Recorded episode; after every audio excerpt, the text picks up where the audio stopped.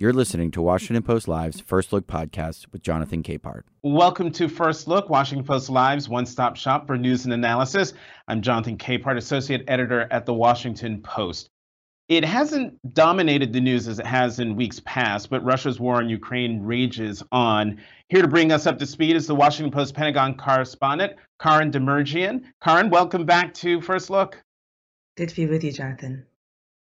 And as you know, breaking news goes, before we talk about Ukraine, um, I, have to start off the conversation um, about the news that uh, we all woke up to the assassination of the former Prime Minister of Japan, uh, Shinzo Abe. Um, this is huge. He was Japan's uh, longest longest reigning prime minister, right? Right. I mean, Shinzo Abe was a feature on the scene in the mid aughts from 2006 to 2007, and then again from 2012 to 2020. So we've seen him with a succession, standing next to a succession of US presidents. He's been a figure on the international stage for a long time, and he's been a larger than life figure even after stepping down two years ago. So the idea that this could happen to somebody like him, who's such a recognized figure, who's had so many partnerships with the international community, um, and also that it could happen in a place like Japan, which is infamous for having one of the tightest regulations nationally for gun ownership and for gun use. Um, so it's not a, a, a, it kind of boggles the mind a little bit that something like this could happen in a public place um, with a citizen being able to take a firearm and assassinate um, a former, a recently former leader like that in this particular place. Right, and and gun regu- regulations that are so tight that the um, the alleged assassin made his own gun. Um, right. You can see the pictures um, uh, uh, of the gun online. Uh, that's how tight the restrictions are.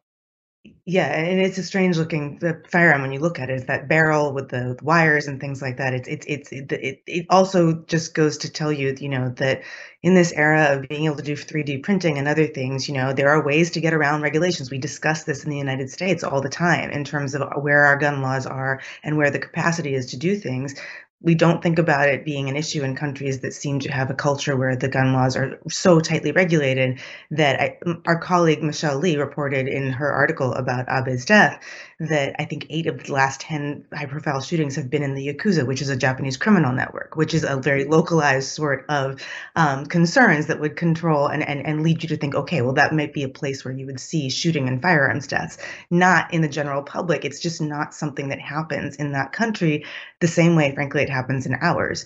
Um, and also couple that with, you know, it being an assassination of such a revered figure, though a controversial figure at home, but an internationally revered figure, it is that much more shocking. Right. Um, let's turn our attention to Ukraine. Um, the Russian military has made advances. They're gaining territory in Ukraine. You and your colleague Dan Lamothe reported on differing views in the Biden administration about the path forward for the United States and the West with regard to Ukraine. What's the disagreement? Well, at this point, there's the question of, you know, how, what sort of messaging are we doing about Ukraine right now? And also, what do all of the different parties want to do? Um, it, Ukraine is, look, you heard in the statements of the two leaders of Ukraine and Russia just in the last 24 hours. Ukraine is not interested in ceding territory to make peace on a premature, what it considers a premature basis. Russia is, Putin is basically like flexing and saying, you haven't seen anything yet. I could keep going with this. This isn't even like, this is barely the beginning of what I could do. So that leads to the question of, okay, is there any grounds here to actually make a peaceful arrangement and to get out of this conflict in a way where nobody else has to die, which is what the United States would like to see, both because the conflict is wreaking havoc on the international markets and on international stability, because it's a constant present threat to would Putin go further and try to pose any sort of threats to NATO that would require the West to lean in even harder than it has been right now with supplying the Ukrainians with weapons and with the, the sanctions to counter and, and punish Russia for what it's doing. Um, and then just the basic question that is the immediate one, right, of how much more um, appetite is there in the United States for continuing to flow weapons, high grade, very, very cutting edge weapons to Ukraine so it can continue to mount this counteroffensive against Russia. The West has been pretty clear that except for the occasional volunteer, we are not sending in our units of troops who could fight a war with Russia because we do not want to fight a direct head to head war with Russia. But um, there has been tension between Ukraine and the United States about are we sending enough? Should we be sending more? And tension at home in the United States about how much are we willing to budget for this war? How much are we willing to be all in at a time in which our economy is starting to be reeling as well because of the general state of what's going on in the world and how this conflict has thrown it into disarray? Right. The, the, Biden administration has already committed $7 billion in, in weapons and other security assistance. And at the, at the G7 summit uh, last week, President Biden, along with a, a bunch of other leaders, pledged support to the Ukrainian cause for, quote, as long as it takes. I, I'm wondering two things. One, how unified is that position within NATO? And will the American people be in the fight with Ukraine for, quote, as long as it takes. Yeah, this is the thing. There's always more nuance behind those public proclamations than than the than you'd see at first blush. So as long as it takes, I mean, right now, if you listen to the way the Ukrainian and the Russian leaders are talking, that could be years. It could be more than years. What if, I mean, at this point, even the Ukrainian President Zelensky acknowledged it's going to be hard to get back all the territory that they've lost to Russia thus far. And yet he's saying he's not willing to budge on ceding territory. So you could be talking about a fight that goes on for decades, even if it really, really, really does start to grind into a form of stalemate, which frankly, at this point, yes, Russia is slowly gaining territory and Ukraine is slowly pushing them back in certain places. But generally speaking, this is not a fast war anymore. This is really, really getting stuck, even as both sides make gains and push each other back in this sort of arm wrestling contest for will Russia be able to lay claim to the entirety of the east and the south of, of the country of Ukraine. Um, but you make a really good point that the president can say these things in, on the international stage and other world leaders can say these things in the international stage, but they have to deal with what the realities are at home. And at this point, I think that you probably have some appetite left in Congress to greenlight the extra funds that are needed for supporting these flows of weapons, for supporting the whole in it as long as it takes attitude, basically, to help Ukraine. But it's not indefinite because we're talking about things. I mean, look, the last package was forty billion dollars, over twenty billion of which was going to, is is going to specific weapons, right? You can do that sometimes. You can do that for a number of times and that package will last you another few months still too. But there comes a point at which you're already hearing republicans saying are we winning this? You're already hearing democrats saying look we don't like forever wars. When that starts to reach a critical mass which i will grant you it is not there yet right? But the fact that you're starting to hear people scratch and saying okay wait a second. I, I don't know if i'm totally on board with this forever that tells you that that ironclad commitment that the president is communicating is not so ironclad at home. And at a certain point, especially as we start to head closer to the midterms, if there are political shakeups in the midterms, you could start to see that patience really change. And then the question is does the United States, does the West start to pressure Ukraine into making a deal that it clearly does not want to make yet? But may be forced to out of expediency if it runs out of its pipeline. This, this, this pipeline of support from the West has in many ways been fueling their ability to carry out this war not to discount the incredible will of the Ukrainian people to keep fighting, which will which will not die even if the streams of weapons starts to flag. But it's been a compound team effort thus far. And if one piece of that handshake starts to weaken, it, it could really alter the, the, state of things on the ground. And, and I'm not sure that the West has the same degree of commitment to seeing it through as long as it takes as at this point the Russians and the Ukrainians um, are, demonstrating on the battlefield.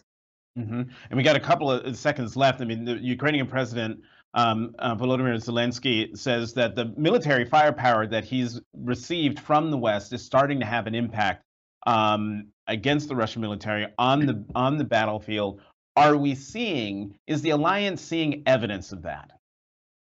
I think the alliance is seeing some evidence of that. I mean, look, you've been able to see in the tactical sphere, you've been able to see Ukraine take out certain missile attacks before they cause damage. They seized back Snake Island. They have been able to do damage to the Russian advance. They've been able to weaken and slow what the Russian advance would, in a perfect world, like to be. And that is real. And we've always been saying that the war, in, as it moves east, as they fight over Donbass, specifically the province of Donbass now, um, that it's going to be an artillery war. And so you need the firepower to be able to fight that. And yes, there is tension and arguments with between Ukraine and the West about we need more, we need more faster. Please give us more of what you already committed and budgeted for now versus waiting out, you know, waiting for more time to pass because we need everything and we're in a do or die moment now.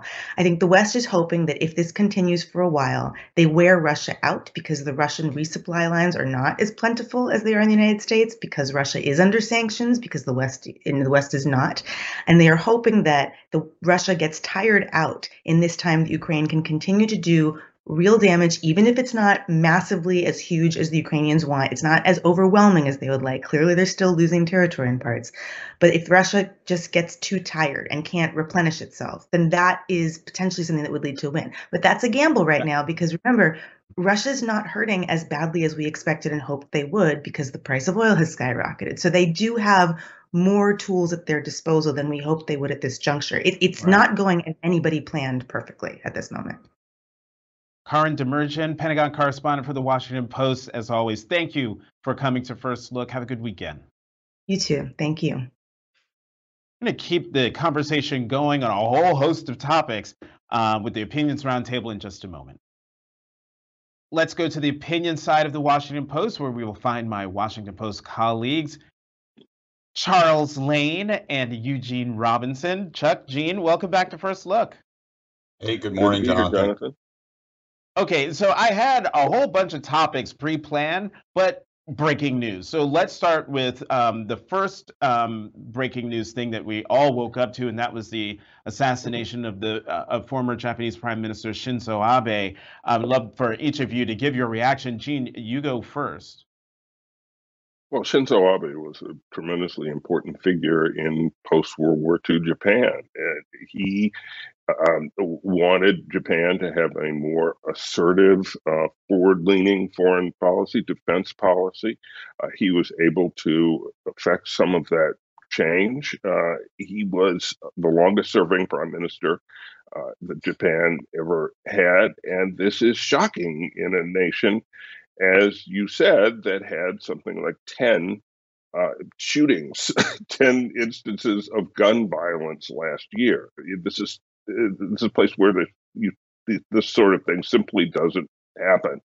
And so it's got to be a tremendous shock uh, to the Japanese people. And uh, I, am sure you know we we woke up to to this great surprise, but in in Japan, it's it's just got to be unthinkable. Mm-hmm. Um, Chuck, your thoughts? Well, I echo a lot of what uh, just said. Uh, my family and I spent two months in Japan uh, on fellowship in the mid 2000s, and I can testify it is one of the safest countries on the planet. It must be. Uh, not only is there no gun violence, there's very little crime of any kind. Um, but there is a tendency in, in Japanese society for sort of lone wolf attacks to occur, sort of madmen getting a hold of knives and going on rampages. And this seems a politicized version of the same thing where someone has somehow fashioned a weapon at home himself and used it to assassinate uh, a man Eugene uh, rightly names a, a, very historic figure in um, 21st century Japan. So I imagine there's all kinds of soul searching going on in that country right now. And um, it is truly um, a, an unpredictable uh, climate we live in in the world, isn't it? Because even in a country that's safe, something like this can happen. Mm-hmm. Uh, and and again, the the country is safe. The gun regulations are so so stringent that the that the assassin made his own gun um, to to assassinate um, mm-hmm. the former prime minister. Let's talk about the second piece of breaking news to hit this morning, and that is the jobs numbers. 372,000 jobs created, better than expectations. The unemployment rate is at 3.6 percent. Um, your reactions to that, Gene? Well, look, in normal circumstances, we, we would say this is a terrific number. Uh, uh, and, unemployment is at 3.6 percent. The economy is uh, is really sort of roaring. Uh, the question is, how will uh, Wall Street and and the nation react to this? Uh, I, I think it has to be fairly positive at least. But uh, once again, everybody's going to talk about inflation uh, and whether or not that is abating. That's sort of the the, the main economic topic now. Uh, to my mind, this number doesn't tell us that inflation is is necessarily going to get worse or that it's not going to abate or that what the Fed is doing is not going to work. Uh, but some people may see it that way. Other people will see this as kind of a Goldilocks number. Uh, economy still going strong, uh, but not too strong. Uh, it it seems to me to be a, a, a, not just a good number, but a but a, a, story that the administration can tell about the economy. That's a pretty positive one. And, and and Chuck, would love your reaction to the to the jobs numbers: three hundred seventy-two thousand jobs created, three point six six percent unemployment. But how should we be looking at those numbers in relation to all of these fear? Well, one, inflation, and two, fears of, of recession. Should we expect the Federal Reserve to go ahead with that 75 basis point rate increase that people have been talking about that could happen at their July meeting? They have certainly signaled as loudly as they can without actually committing to it that they are going to be very aggressive on fighting inflation, that that is their top priority. And this jobs number tells me that they're on, they're going to continue on track to that because um, we're not seeing, though the economy may be slowing, we're not seeing that show up in disastrous results for hiring. There have been layoffs here and there. Uh, labor force participation, which is an important number, ticked down slightly in this report. So there's some softness here and there. But my goodness, 3.6% unemployment is a, is, a, is a good number if we can sustain that. Jay Powell, the chair of the Federal Reserve, has often said that he thinks there's a possibility for a soft landing based on the fact that there are so many unfilled job offers in the economy, and there still are. So his theory is if you slow the economy enough to sort of uh, end those vacancies without actually destroying existing jobs, you can sort of make a clean getaway. And I agree with Gene. This is by no means a definitive verdict on how that's all going, but I think he might find this an encouraging result. So we've got 3.6% unemployment. We have businesses have t- hundreds of thousands of unfilled positions. I'm no economist, but correct me if I'm wrong. Isn't 3.6% unemployment basically called um, what's the that economic term of of our full employment. We call it full, full employment. Right, full, well, full employment. Well, the, the problem with it is, Jonathan, what they target is what they call the non-accelerating inflation rate unemployment, and we have accelerating we have accelerating inflation right now. I think the the weakness in this report, if I may add one thing, is wage growth, which is very strong in nominal terms, but when you adjust it for the high inflation, people are losing money even though their paychecks seem larger. And that, I think, is what's contributing to people's sense around the country that the economy is worse than a 3.6 unemployment number may suggest. Uh, let's of move on to. Um, of course, you don't oh, want. Um, well, you don't want that wage number to be going uh, much higher or much faster, though, because that just fuels inflation. So you want you want the economy to slow down a little bit, but not enough to throw us into a recession. That's that's the that's the fine line that Jay Powell is trying to walk. That's really. I, I, am so I am so tempted to keep going down the, this this road because I have another follow up question. But we we have to talk about the other what um, big news today, and that is the former White House counsel in the Trump administration, uh, Pat Cipollone, testifying today before the January 6th committee. Um, Chuck, how vital is his testimony? Well, he certainly didn't want to give it, which is always a good indication that it's been important. Um, and uh, I think it it's all you know in the light of Cassidy Hutchinson's remarks, comments, testimony, which were so dramatic about what Pat Cipollone was saying and doing on the day uh, of the events, where he was in profane terms talking about the threat that this riot was posing to Mike Pence, and she was pleading with him to intervene with Mark Meadows to do more. So I guess they're going to want him to elaborate on that, and I I guess it's it's it's a it's targeted in a way at Mark Meadows, who's been reluctant, who hasn't testified himself. And uh, the, there won't be any on camera drama, though, about this. This is going on behind closed doors. And I suppose that's one thing they may have conceded to him to get him to come testify. But later on, when they do go public with their hearings, we can expect to see a videotape uh, of what, you know, maybe some of the highlights of what he says. Right, Jane. I mean, and, and I'm glad you brought that up, um, Chuck. That his interview is behind closed doors, mm-hmm. but it will be videotaped. And as we have seen in the six previous hearings, the the committee is not shy about rolling the videotape and showing people right. what people ha- what people have said uh, uh, under oath. So even though his testimony will will be behind closed doors, that doesn't diminish the power of what he what he tells the committee, does it? Well, no, it doesn't. I don't think the committee is necessarily unhappy that this won't be sort of live and in color uh, unfolding before your eyes. The committee likes to know what every witness is going to say before the witness gets gets goes on television, basically in a televised hearing, uh, and so I, I think they'll be pleased to to hear him out behind closed doors rather than uh, just splash uh, out there. They want to hear number one, will he confirm the testimony? A lot of the testimony that Cassidy Hutchinson uh, gave. Does he have more to add about uh, Mark Meadows and others uh, in the White House?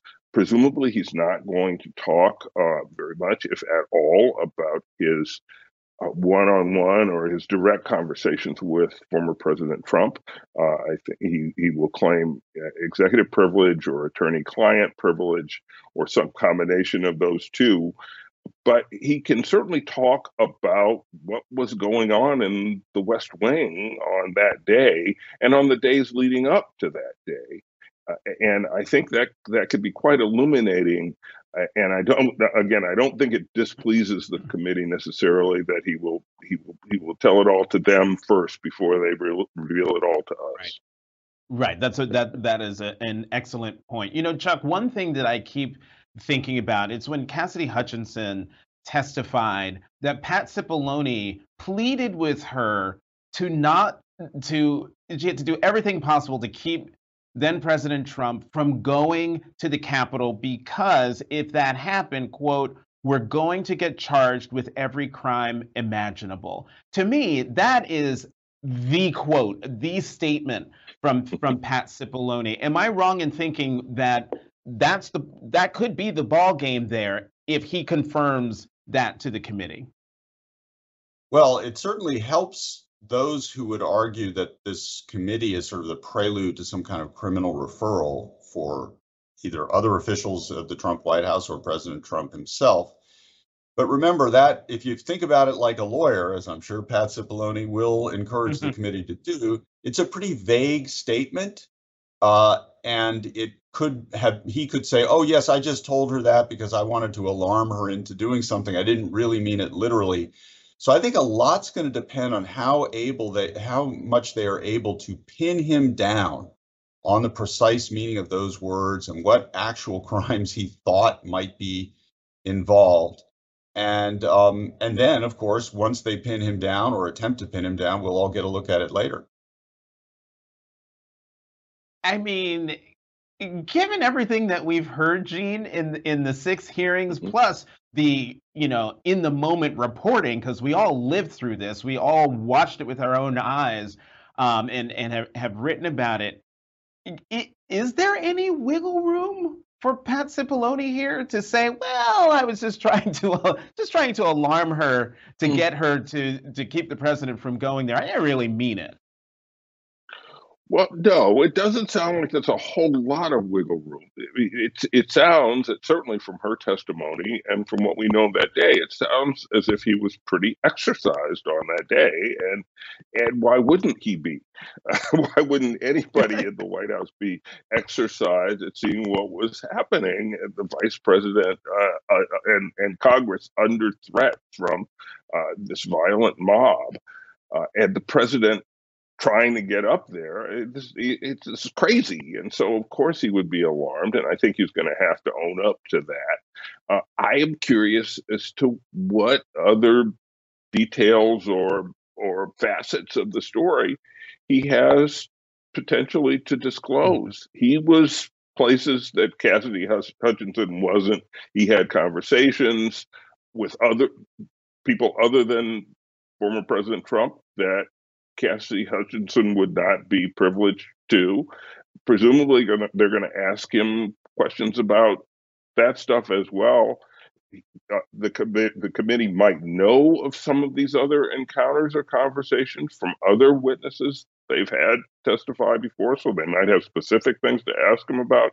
So it, it could cover territory, not just her mm-hmm. confirming or or not confirming her testimony, but it could go in any number of different directions. Right. Okay. We've got two minutes left, and you each wrote a co- an important column uh, this week that I want you to talk about in now less than a minute each. Chuck, you wrote a column this week about what's going on with Attorney General Merrick Garland and civil rights organizations pleading with him to not seek the death penalty for the the Buffalo the Buffalo shooter. What's that about? well, some family members of the victims in that racially motivated massacre are actually supportive of the federal government seeking capital punishment, which would not be available under New York law, but is available under federal law. Uh, whereas civil rights groups who, for principled reasons related to the racist mm-hmm. bias in past capital punishment, oppose it. And I wrote about the dilemma this poses because if any crime in our society is worthy of capital punishment, in my personal view, it would be something like this. It's very similar of, to, in my mind, to the Dylann Roof um, crime in South Carolina, in right. which he was sentenced to death. So Merrick Garland has a really tough call to make here. Does he respect the wishes of some family? Does he uh, side with the civil rights group? And what are the implications for other federal cases that in which, despite the administration's moratorium on the death penalty, in the Roof case and Dzhokhar Tsarnaev, they have continued to support right. those death penalties on appeal. And all, one thing we should also remember, and correct me if I'm wrong, um, Chuck, that Attorney General, General, Merrick Garland, one of the first cases he um, investigated was the Oklahoma City bombing, where Timothy McVeigh yes. was sentenced to death, right? Yes, he has. In, right. in effect, Merrick Garland has a track record on seeking the death penalty for extreme right wing violence. Right. And and and lastly, Gina, I'm sorry we're like right up against it, but you wrote a column focusing on Abraham Lincoln's famous House Divided speech in 1858, which was about slavery, and you said Republicans are recklessly testing excuse me, Lincoln's warning that a nation divided um, against itself cannot stand. What are the biggest or the biggest division in America right now? Well, the one we're uh, I'm certainly thinking about, and the prompt of the column was on abortion. But we are we are divided on so many things, and the Supreme Court, the conservative majority on the Supreme Court, is I fear and believe going to accentuate and and increase those divisions with a series of rulings. They've already made a series of rulings on guns, on abortion, on the environment uh, that have sharpened divisions, and I think that's going to continue. I think this majority is determined to uh, to roll back a lot of the jurisprudence of the last 50 years, and that's going to be incredibly divisive, uh, and uh, it's going to get worse before it gets better. Right, and it's not just a majority; it is a supermajority with uh, six-three conservative supermajority on the Supreme Court. Eugene Robinson, Charles Lane, as always, thank you very much for coming to First Look. Have a good weekend. Thank you, John. You too. Thanks for listening. To always stay up to date with the series, subscribe to Washington Post First Look on Apple Podcasts or wherever you listen.